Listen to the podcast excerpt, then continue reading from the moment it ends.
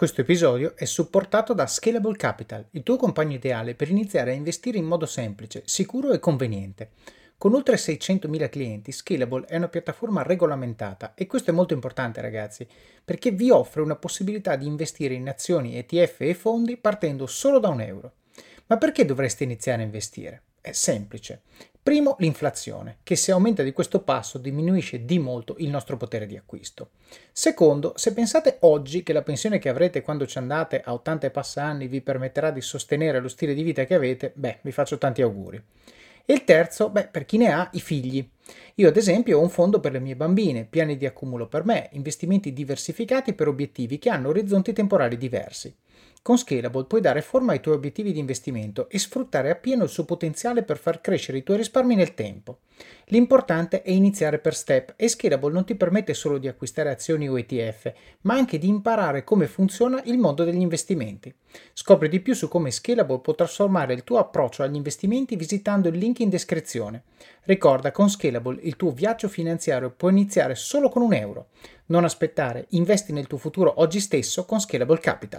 Buongiorno a tutti e benvenuti a Pillole di Office of Cards. Pillole nasce con lo scopo di prendere il podcast principale di Office of Cards, estrarne appunto delle pillole, dei piccoli snippet da 3-5 minuti con delle cose che è giusto sapere, è giusto ricordare e che hanno impatto sulle vostre vite. Quindi, se avete scoperto questo podcast e sentite una pillola che vi piace, andatevi ad ascoltare l'episodio principale da cui è stata presa, perché c'è tutta la storia e tutto il contesto. Se invece siete un ascoltatore della prima ora, probabilmente i primi episodi ve li siete dimenticati e grazie a queste pillole avrete un reminder fresco per ricordarvi le cose che avete imparato. Spero che vi piaccia, ci sentiamo alla fine dell'episodio. Sei d'accordo con questi? Cioè, li hai detti tu, quindi ovviamente sei d'accordo, però adesso che li ho enfatizzati, penso che ci possiamo trovare allineati. Sì, assolutamente. Hai menzionato ad esempio il discorso degli interessi, e sì, sono fondamentali perché stiamo parlando di una delle aziende che fa più innovazione al mondo, ma come può esserci innovazione se tu non guardi al di fuori del tuo orticello, se tu non ti fai contaminare da ambiti differenti e non li metti insieme? Di fatto è lì che nasce l'innovazione, e quindi se tu come risorsa, tra virgolette, sei una persona, che guarda solamente al percorso che sta facendo in quel momento, senza però farsi incuriosire da quello che lo circonda, è difficile che possa da lì nascere appunto quella contaminazione che poi permette l'innovazione. E riguardo il discorso che facevi dell'avere un impatto e di sentirsi orgogliosi del lavoro che si fa e del risultato che poi arriva, una cosa su cui vorrei soffermarmi è che questo aspetto è qualcosa su cui dovremmo impegnarci un po' tutti, perché quello che a volte ad esempio mi dicono le mie lettrici è sì, però sai, tu lavori in Google, tu hai fatto questo percorso di carriera, io invece lavoro nell'aziendina X, per me è difficile. E non credo che sia il modo corretto di guardare la cosa, perché se tu parti da quel punto di vista, in un'azienda come Google o ovunque tu voglia arrivare, non ci arriverai perché non hai il mindset che ti permette di fare quei passaggi che ti portano a qualunque sia il punto a cui tu vuoi arrivare. Io mi ricordo quando facevo l'università per pagarmi gli studi, lavoravo nei weekend come hostess, comunque stare tutta la giornata a contatto con il pubblico, sui tacchi alti, arrivavi alla settima, ottava ora che non ne potevi più, però mi ricordo benissimo che anche alla settima, ottava ora ero lì e dicevo ok, comunque io sono qui, sto facendo un lavoro, fino all'ultimo lo faccio, comunque sorridendo, essendo disponibile con le persone che vengono a chiedermi informazioni, la vedevo anche come un'occasione di arricchire o comunque esercitare le famose skills di appunto relazione con il pubblico, e quindi questo senso di orgoglio e di avere un impatto sul lavoro che tu fai, cioè lo puoi avere qualunque sia il tuo ruolo, qualunque sia la tua seniority, qualunque sia il punto del percorso in cui ti trovi, ed è quello che di fatto poi ti porterà lì dove vuoi arrivare.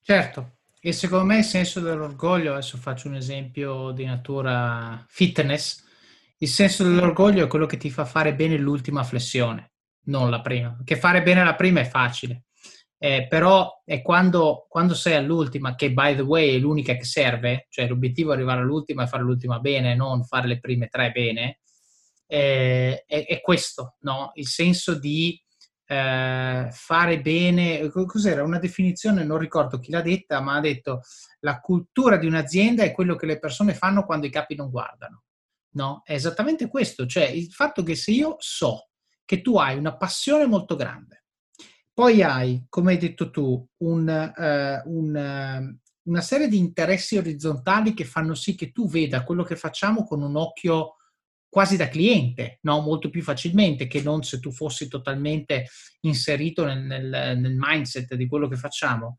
E poi hai un orgoglio, la voglia, il desiderio di fare cose fatte bene, cose di cui la gente parla, cose che la gente voglia utilizzare, cose che la gente si senta così contenta di utilizzare che ne parla coi propri amici, no? Che diventano ambassador del tuo prodotto.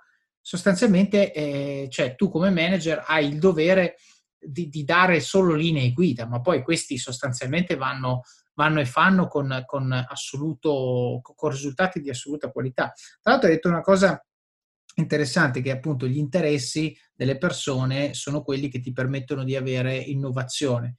Mi viene in mente uno scambio che ho avuto una volta con un collega, che appunto stavamo parlando di una situazione esterna, no? Dice, parlava un po' del mondo consulenziale, no? Questi consulenti dicono think out of the box, no? Cioè pensa fuori dalla scatola, no? E questo mio collega mi diceva, ma secondo me è molto arrogante dire think out of the box, perché presuppone, cioè il detto è questo, think out of the box, però quello che mi immagino è che c'è uno in una scatola che sta nella scatola e pensa a cosa c'è fuori dalla scatola. Dice, io ho un approccio diverso. Dice, I go out of the box, no? E poi look around, ha detto. Quindi la cosa che faccio io è, prima di tutto vado fuori dalla scatola e dopodiché mi guardo in giro, no? Con, ovviamente, una mente aperta, con curiosità, con interesse, con voglia di capire, voglia di crescere. Perché alla fine, se tu ti limiti a stare nella scatola e dire ok, adesso nella scatola ci sono determinate regole, io voglio espandere il mio pensiero, ma espando il mio pensiero stando nella scatola.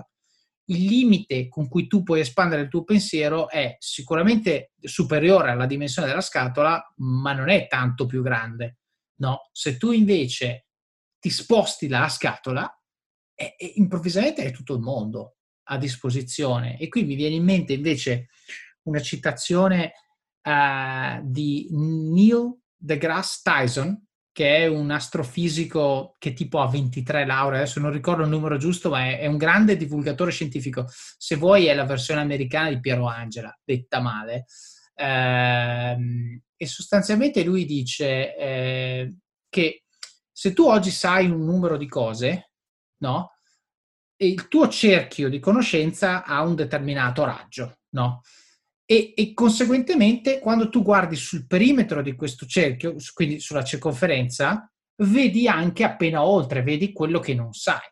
Se però tu espandi il cerchio della tua conoscenza, la circonferenza del cerchio cresce a dismisura, no?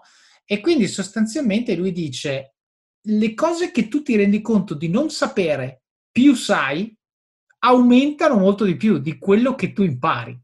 No? E quindi il suo pensiero è molto bello, lui lo descrive molto meglio di me, io mi scuso, c'è su Masterclass, quindi lo metterò poi nelle show notes, chi vuole sentirselo se lo vada a sentire, però il suo concetto è estremamente semplice, dice se tu oggi sai una cosa, il numero di cose che tu pensi di non sapere è praticamente zero, che tu sai una cosa, sei esperto di quella, dici a me tutto quello che serve, solo questo, sono a posto così.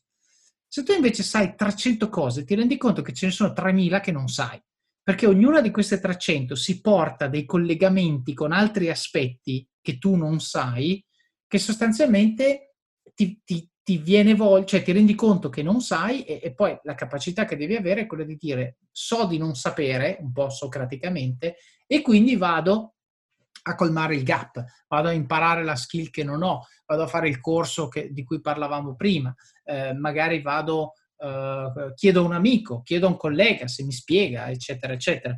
E quindi questo secondo me è molto importante sottolineare proprio per quello che hai detto tu, cioè se tu vuoi portare innovazione, devi avere un mindset che è il più possibile lontano da quello standard dell'azienda in cui sei, perché quel mindset è quello che ha portato alle cose come sono adesso.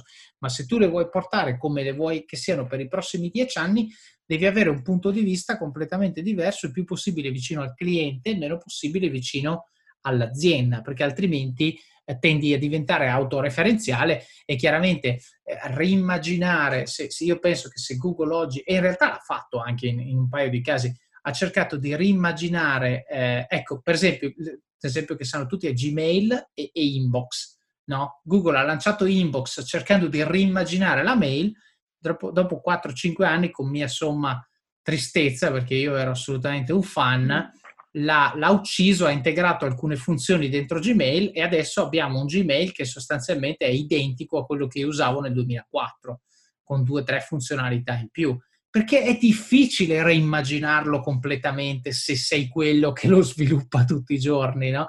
E quindi questo, secondo me, è una cosa di cui, secondo me, essere almeno consapevoli e tante volte, secondo me, aiuta il chiedere agli altri. Bene, come avete sentito questa pillola da sola vive, però ovviamente è parte di una storia che abbiamo raccontato nell'episodio principale, vi consiglio quindi di andarlo a sentire per avere tutto il contesto che ci ha portati a dire questa frase e poi soprattutto per sapere come va a finire e cosa succede dopo. Quindi buon ascolto, ci sentiamo alla prossima pillola oppure vi aspetto nel podcast principale di Office of Cards. Alla prossima! E adesso un bel caffè finito. Perché rischiare di rimanere senza caffè quando puoi abbonarti a Caffè Borbone? Prezzi vantaggiosi, costi di spedizione inclusi, tante possibilità di personalizzazione e l'abbonamento lo sospendi quando vuoi. Decidi tu la frequenza, la qualità, scegli tra le cialde e capsule compatibili e crea il tuo mix di gusti e miscele.